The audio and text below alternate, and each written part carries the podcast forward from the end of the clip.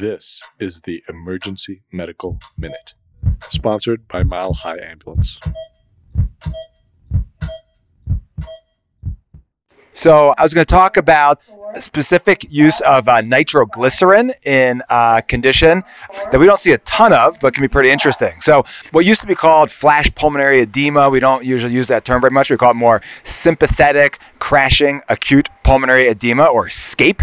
And basically, it's a condition where people come in fairly hypertensive, usually like well into the 200s. And they have this kind of sympathetic surge that causes this elevated blood pressure and acute hypertensive heart failure with a lot of pulmonary edema, shortness of breath, hypoxia, respiratory distress. And they come in looking pretty sick. And it's not the, what we think of as like a gradual onset of worsening leg swelling and gradual shortness of breath. It's fairly acute and it's mostly pulmonary symptoms. So they come in looking pretty sick. And one of the treatments is BiPAP, which is very important to get these people on BiPAP early. Non invasive ventilation can really help and get them better. But medication wise, nitroglycerin has really important role and it can lower their blood pressure and it also does what's called venodilation. So it relaxes the veins and allows a lot of this pulmonary edema to be redistributed and really helps. And if you don't manage their blood pressure with aggressive nitroglycerin, sometimes they get worse and don't do well. So, one of the things I was going to talk about is the dosing of nitroglycerin in these patients. A mistake that's sometimes made is people start nitroglycerin at the traditional dosing that you would do for like someone with just chest pain who's stable. And you might do five mics per minute and titrate up every couple minutes by going up by five mics. So, you go five, ten, and gradually increase it up. The doses for these patients is really big doses of nitroglycerin. So, studies have looked at push dose nitroglycerin and they use one to two milligrams of nitroglycerin every three to five minutes.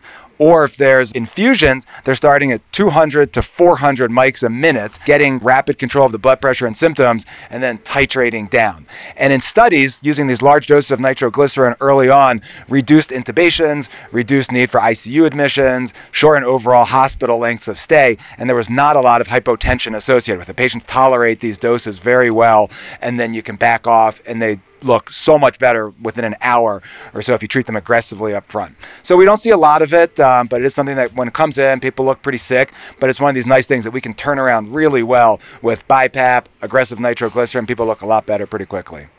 Thanks, guys. We'd like to thank our sponsor, Health One Continental Division, and Swedish Medical Center for their financial contributions to the EMM. Donations from them and listeners like you make it possible for us to fulfill our mission of producing and spreading free medical education to the masses. If you enjoy our show, please consider making a one time or recurring donation to help cover our operational costs and keep the EMM awesome. Click on the link in our show notes to make a donation. Thank you for listening.